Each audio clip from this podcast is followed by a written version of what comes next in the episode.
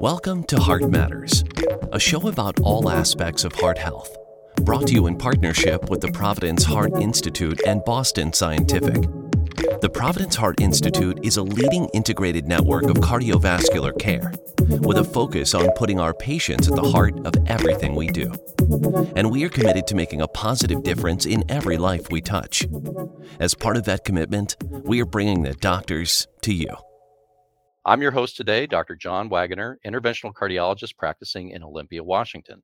Joining me today is Dr. Cheyenne Huang, cardiologist with the Providence Heart Institute in Portland, Oregon, and Sam Conaway, president of interventional cardiology sales and chair of the Close the Gap initiative at Boston Scientific. Hello, we appreciate that both of you joining us today for this important discussion. Uh, I was hoping before we get started that maybe you, you both could tell us a little bit about yourselves, the work you do, and why this topic is important to you. So, my name is Sam Conaway, and I am the uh, president of Boston Scientific. And my primary responsibility is to lead the cardiology businesses for Boston Scientific, which are uh, cardiac rhythm management, uh, electrophysiology, interventional cardiology, uh, as well as our structural heart business. Um, my secondary job is to uh, build the strategy um, and uh, put together um, really the action plan uh, to help uh, with driving more patients to access for care for uh, these disease states that we build devices for. Um, that work is called Close the Gap. We've been doing that work for over 20 years. And um, we're very, very proud of that work because um, it gives us a chance to really go to communities um, and kind of wake them up around uh, the number one killer of men and women, which is uh, heart disease. Um, as an African American um, who has many family mem- members that have had this disease or friends, um, I think that uh, one of the biggest challenges is just education, um, knowledge, and uh, really access uh, to care, uh, whether you live in the city.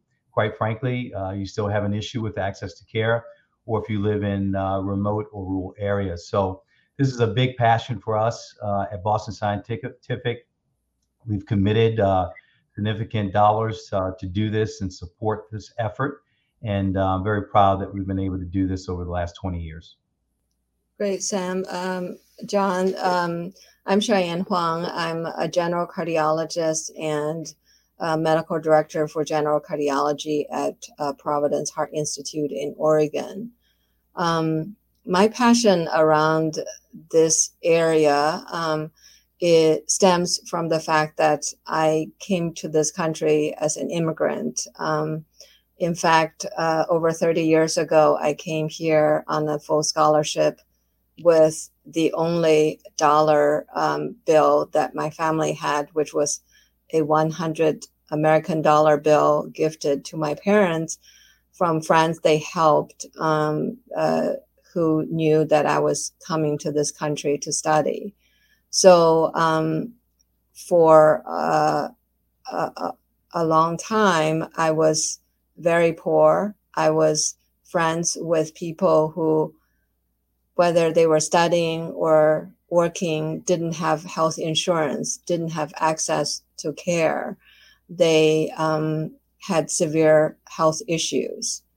And now, um, three decades later, um, I have been doing a lot of work around um, specialty care transformation, um, managing population, building the medical neighborhood, collaborating with primary care groups um, around Oregon. And yet we're still seeing tremendous disparity despite how expensive American healthcare is. Um, so, what can we do uh, as an individual physician? What can we do as a group? What can we do as a system? Um, I'm so glad to have this conversation with you. Well, I'm glad that you asked about that. You, you mentioned um, healthcare disparities. What are you referring to exactly when you say disparities? Uh, It's interesting coming um, from China, um, where the health system is very different, is interesting to. It's great to see that we have EMTALA uh, law, where if you have an emergency situation, um, you can get care, but that doesn't cover uh, chronic disease uh, management, right? So often we see people in the office who they had an acute MI, they got stented, they're put on medicines, they're given one month supply of um, medicines, but then they come to us many months later, sometimes years later, maybe with another heart attack because they couldn't afford to see us in the in clinic and to refill often not very expensive medicines. Um, so, but then we, the society, um, have to pay a huge amount for a, a recurrent event, and the patient, uh, patient's health uh, suffers. Um, so, uh, and and that's not the case for someone else who may have a good insurance, whether through Medicare or Medicaid or through their insurance, so that they can have ongoing uh, care or preventative care. Do you both of you find that race and ethnicity then play a role in cardiovascular health, and and do you see different diseases that seem to arise in in different socioeconomic and and ethnic groups? I think you know clearly there is um, a you know huge huge opportunity to understand this piece of it because um, this disparities or this health inequity um, really when you when you think about the care um, there's really not much difference uh, in terms of uh, prevalence for different disease states for whites or blacks or females or or, or men. Uh, where the disparity is or the uh, inequity is is is how they're treated and the access to the care. Um, so um, I think that's really the focus. Um, and certainly, um, if you look at African Americans, for instance, they suffer from hypertension, uh, a lot of hypertension, which leads to stroke, which can lead to uh, other things like congestive heart failure. And um, controlling blood pressure uh, is a real important part of managing your your health. And so at Boston Scientific, one of the things that we do when we're in the community, um, we ask all the patients, "Do you know your number? Do you know what your blood pressure is?" And uh, oftentimes they don't know, um, and when we do community events, it is not uncommon for someone to walk in with a blood pressure that is 200 over 100. Uh, so that's your systolic and diastolic pressure, which is uh, 80 millimeters of mercury too high. And uh, obviously that can lead to a stroke. So um, it is uh, a disease, uh, again, that kills uh, all races, all genders, all ethnicities. And um, everyone needs to understand where they stand in terms of their healthcare condition as it relates to their heart.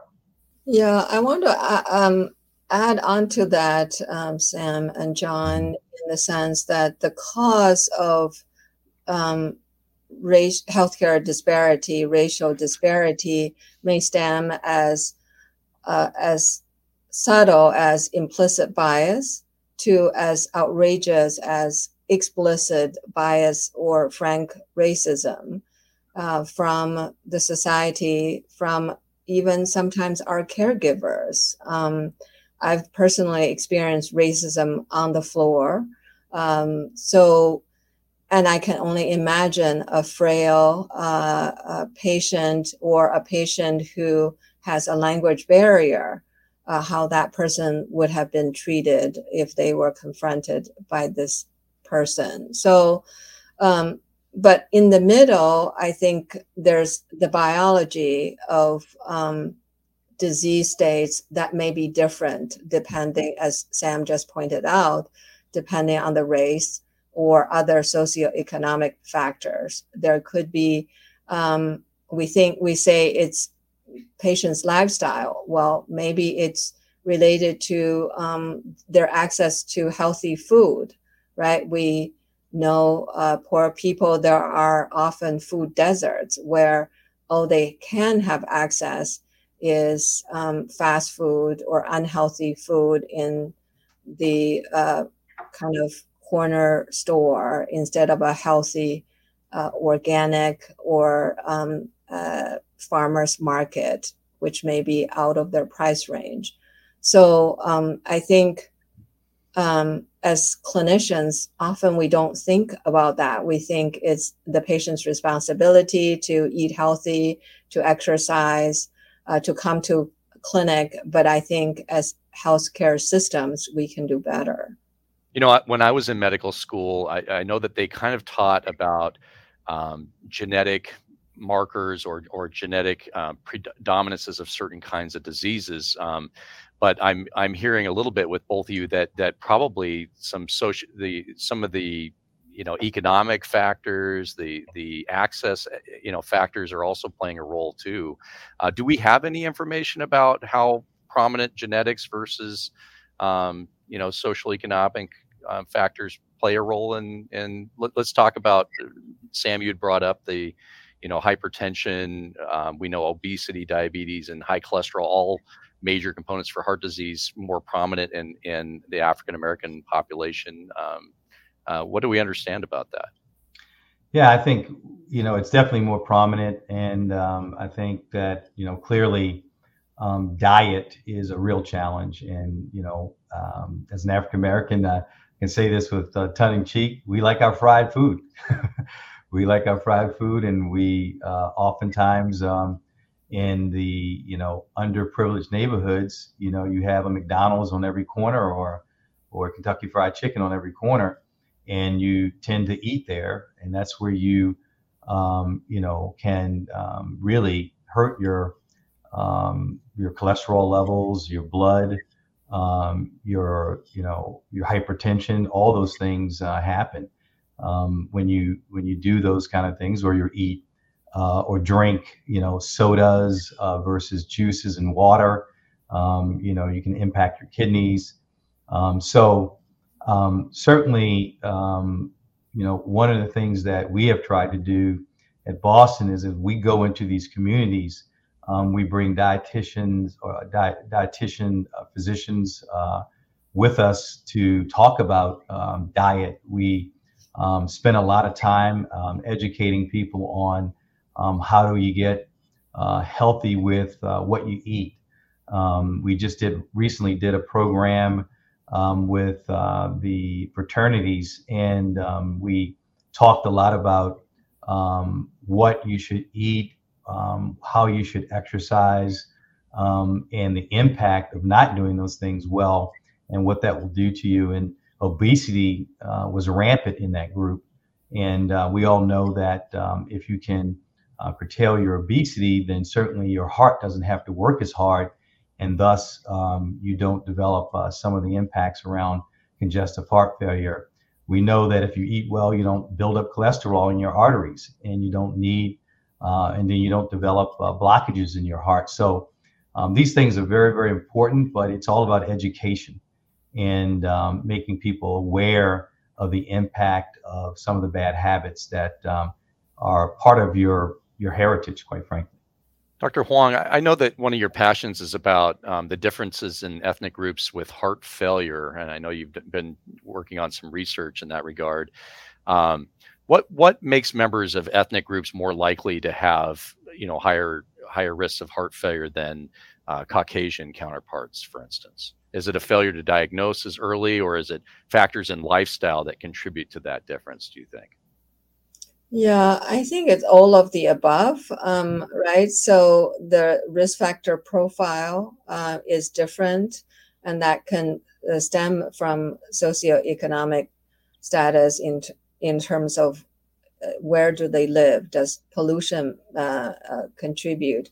Diet, um, lifestyle, the uh, life stressors, um, family history, um, cultural norm um, diet pattern and how diet uh, may change for certain ethnic groups um, that that may be different, um, you know, in in their native country versus um, a, and how that would change after they adopt an American diet uh, and lifestyle. Um, to um, the clinicians um, uh, having the blinders on, the language barrier in terms of um, affecting our ability to obtain a detailed history um, and um, to uh, people's willingness and ability to come to emer- to seek emergency care or chronic care people's ability to come to follow up clinic visits whether they have transportation whether they have social support to bring them um, to um, their ability to get to the pharmacy to pick up the prescriptions. And uh, literacy affects their ability to take the right medicines at the right dosage. Um, and uh, communication, um, uh, you know, if they start having symptoms, are they able to communicate with our clinic, um, navigating the phone system? having an interpreter on the phone, uh, using uh, now uh, digital means, MyChart? are they able to navigate that? Um, so all these factors affect the entire continuum of care. Well, let, us say somebody uh, on that's listening to this podcast um, is in one of these groups that we've identified as having a higher risk for cardiovascular disease. What would you recommend you know um, that they try to do um, up front before they develop the disease to try to prevent uh, that cardiac disease down the road? Are there screenings that they should begin earlier or lifestyle choices you might that they should reconsider up front I, I think that the most important thing is is making sure that you um, acquire a physician um, a primary care physician that can, you know, spend time with you to understand um, all of your blood work um, and get a baseline on where you are and really have a discussion on uh, how the numbers impact your life and impact your heart. Um, I think that's one of the most important things. A lot of people today, unfortunately, use the emergency room as their caregiver. And um, the word emergency means most of the time you're going in because you're having an emergent issue. Um, versus if you were to seek a primary care physician, then you can work with that physician on lifestyle changes, diet, all the things that was mentioned earlier, and prevent um, some of the challenges that um, those lifestyle or eating habits or lack of exercise um, bring forward. So I think the main goal would be to seek uh, a primary care physician. I agree with Sam. Um, having a primary care physician is the key to address um, uh, your cardia- cardiovascular risk factors to maintain uh, chronic disease management. Um, I think uh, uh COVID certainly has um, um, affected our ability to have have events where um, we um, can have community uh, health fairs, for example.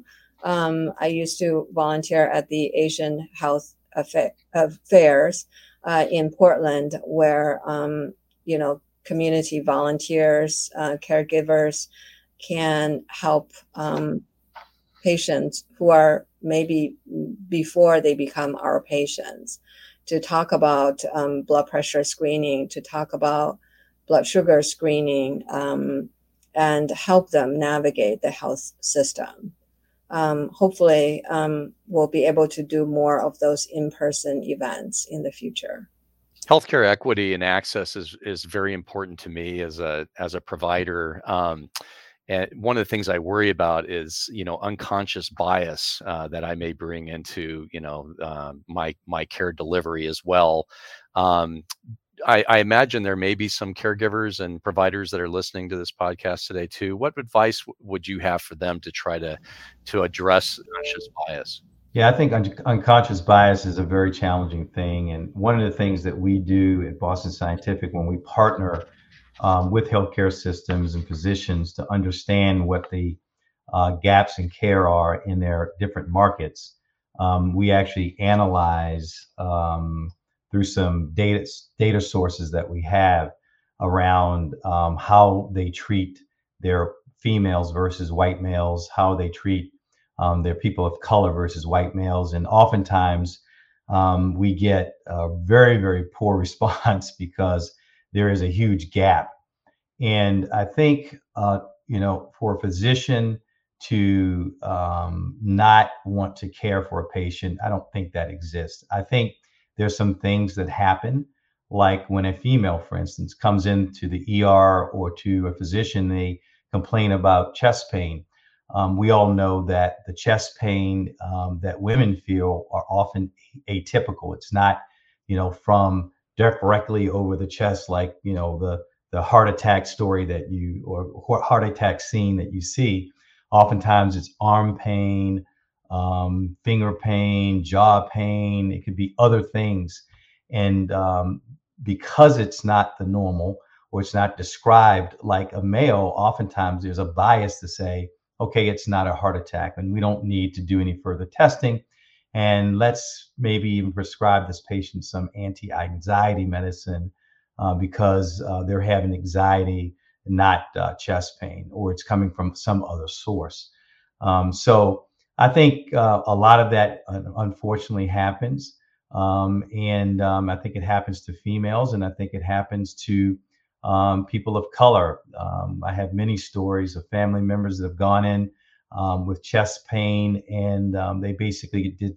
They are basically discounted very quickly that it could be, you know, whatever reason, uh, chest pain uh, that's related to to heart disease.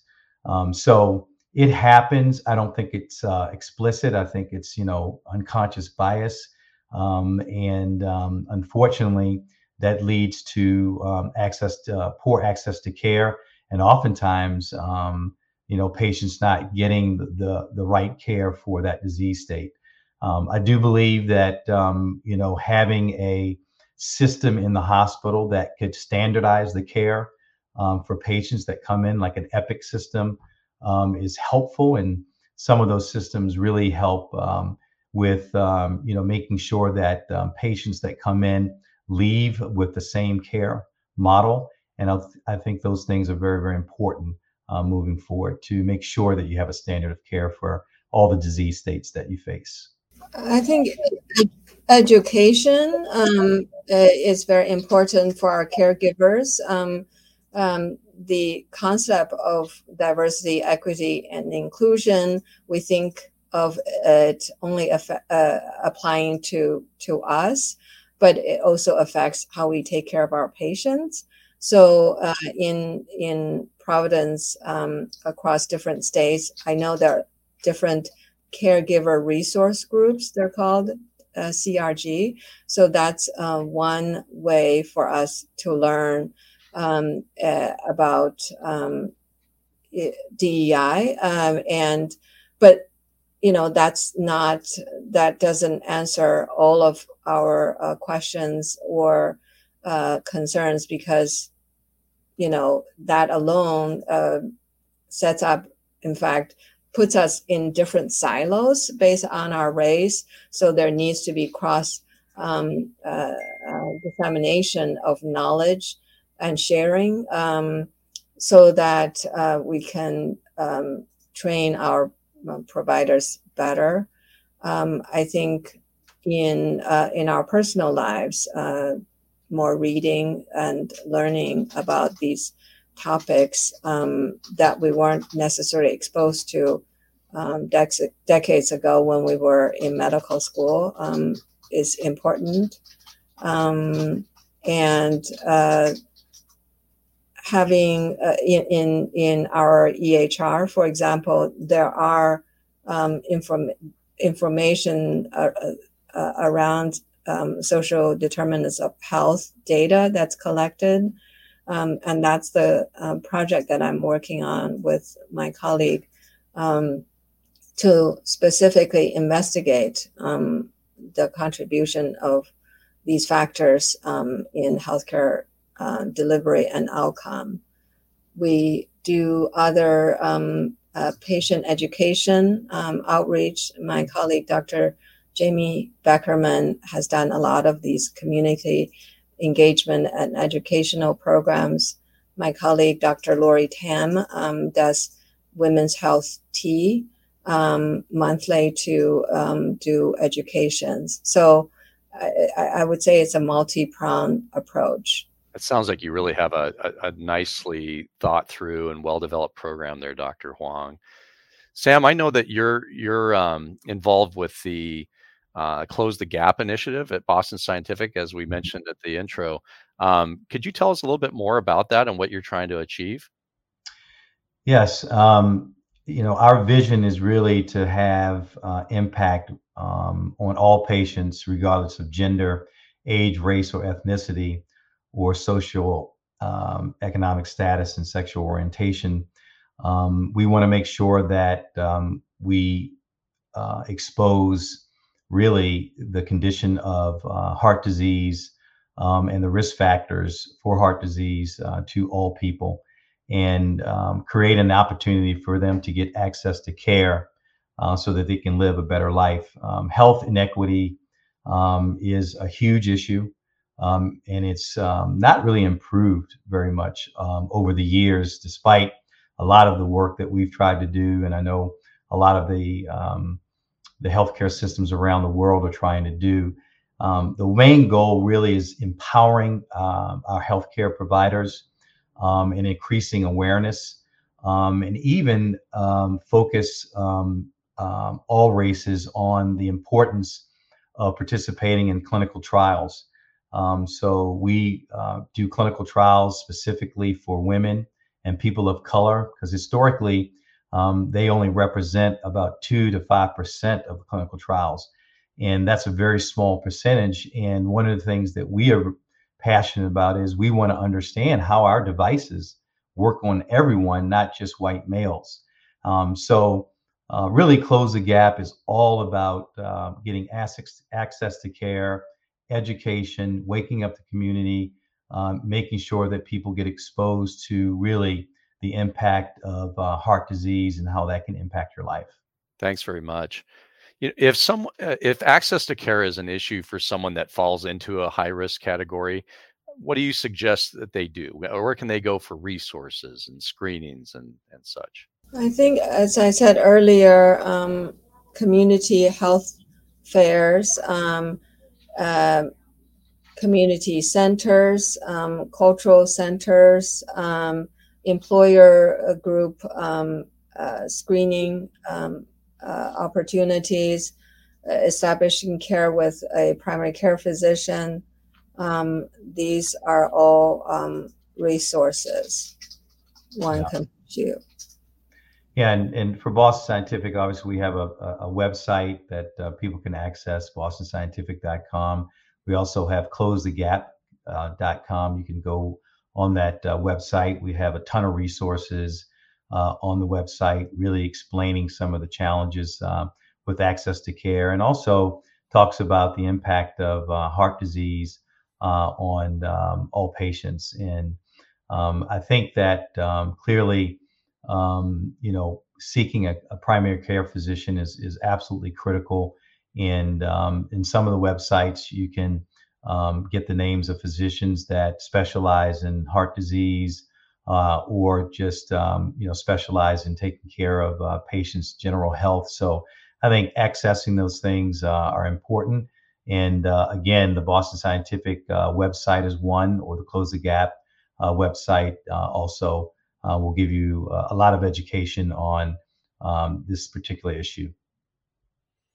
I'm really glad to hear, Sam, that uh, Boston Scientific is putting this front and center for their organization. And, and I'm going to uh, also tell our listeners that we plan to talk more about um, some of Providence's initiatives when it comes to health equity in a later podcast as well. Uh, just to the both of you, thank you so much for being here today. Is there anything else about barriers to care and health equity that we haven't discussed that you feel like our listeners should know? I think um, uh, I want to add something, uh, actually, a, a, a, couple of things. One is um, digital technology. Um, um, when um, you know when the pandemic hit, I was very happy that the health care uh, industry responded rapidly um, by pivoting to virtual care, thinking this the, this is a great tool to possibly reduce some of the barriers to care for uh, remote patients, for patients who are elderly, um, who have transportation issues. But really, the data suggests quite the opposite. Um, digital healthcare widened the um, disparity in care because uh, people who are at a higher socioeconomic state status had better access to technology and better ability to navigate technology and thereby better um, care. So, how can we narrow that? Um, I think the payers have a role in this. Uh, policy um, uh, has a role uh, in the sense that our payment system favors encounter based care instead of um, uh, more longitudinal value based care. Um, so, what if instead of the insurance or the government spending a lot of money to um, transport a patient from a skilled nursing facility to our clinic just to see me for 20, 30 minutes, um, we um, provide them uh, with a uh, iPad or another device so that their um, nursing assistant could get them online to have the visit with me. Um, and can we have shorter but more frequent visits to help adjust patients' medicines and advance their care outside of office space, in person, encounter based um, care? So I think as uh, as an industry, um, we need to be involved in advocacy, in uh, involved in payment model redesign, um, in um, how uh, care is incentivized and organized, how operations are set up in our offices. I'm glad you brought up virtual care, Dr. Huang, I, I, encountered the same thing, and I and I'll point out as well that um, groups that we even, haven't even talked about today, the elderly, um, a group that may not be um, very comfortable with technology. Um, uh, I found my patients that lived in rural areas may not have access to good internet service, for instance, and that right. also gave you know made their access to healthcare, um, you know, compromised during that time too. So thank you for bringing those things up. Sam, mm-hmm. any any final thoughts as well? Yeah, I, I, I, really like what Dr. Huang said, and I, I, think this empowerment of the healthcare provider is is very important. And um, you know, one of the things that I think um, if you are a clinician listening to this podcast, I think there is um, something you can do to really help um, with your cultural competency. Um, you know, I think there's some things that clearly um, you could um, work on um, as you encounter patients of color, um, patients from different ethnic backgrounds, um, just spending that quality time with them to really try to get and understand what's going on with the patient is, is critical to making them feel comfortable. we did some things uh, over the years where we would have um, you know, an African American physician talk to an African American patient, um, and then a white physician talk to an African American patient. Oftentimes, there's just differences in the way um, they can speak to them to make them feel more comfortable. So maybe spending some time to study uh, some of those cultural differences and uh, gain some competency there uh, would be very helpful. Um, I think um, clearly there is an opportunity also for us to understand um, the data around these inequities and these disease burdens uh, that exist in the different communities. And um, it always baffles me how we talk about the emerging markets uh, around the company, around the uh, around the world, And um, with these access to care issues that exist or inequities and gaps in healthcare, this is an emerging market right right in, in the United States. And um, there are plenty of people with uh, healthcare um, uh, that they have healthcare uh, privileges uh, or healthcare that they uh, have, and they can see physicians, um, but they just don't go to the doctor. And so I would just say to the patients that are listening to this, please go to the doctor. Um, it is important. Um, even if you don't feel bad or you think you're in the greatest health ever, um, go see the doctor, do it once a year um, and get, um, you know, an exam. Um, make sure you're having all of your tests at the, the different ages, like 50 and 60. there's a a test you can do called the CTA. Um, if you are having some chest pain, which is a pretty benign test um, to look at your uh, coronary arteries and the function of your heart, um, you can have an EKG. There's so many different non-invasive tools um, that you can have to kind of get a baseline on where you are. I think it's important for you to do that. So um, that those are the things that I think uh, would be helpful from the caregiver side and also from the patient side. Well, thanks to the both of you. Um, it's been a great discussion, and I'm really glad that we're we're starting to talk, you know, openly about these things because that's really the first step to trying to overcome them as a as a uh, healthcare organization and as a society as well. Yeah, I think that's very important. Uh, this communication, open communication, dialogue, um, is critical because you know we're not here to um, you know cause anyone to feel bad it's uh, more or less to uh, help people understand that there is a difference the way people are treated in the United States. And if we could have equality there, um, it's only the best for the patients um, and also society. So um, the reason why we do it at Boston Scientific is really to get uh, healthcare equity in the United States. Thank you for joining us today on this important topic on Heart Matters. We look forward to continuing the important conversation on heart health and wellness with more experts from Providence in future episodes. Make sure you listen to all of our shows on Dash Radio under Future of Health Radio or your favorite podcast platform and follow us on social media. We can be found on Twitter and Facebook at Providence and on Instagram under Providence Health Systems. To learn more about our missions, programs, and services, go to providence.org. And for more information on Boston Scientific, visit bostonscientific.com. And please remember, the information provided during this program is for educational purposes only. You should always consult your healthcare provider if you have any questions regarding a medical condition or treatment. Thanks for listening, and remember, at Providence, we see the life in you thank you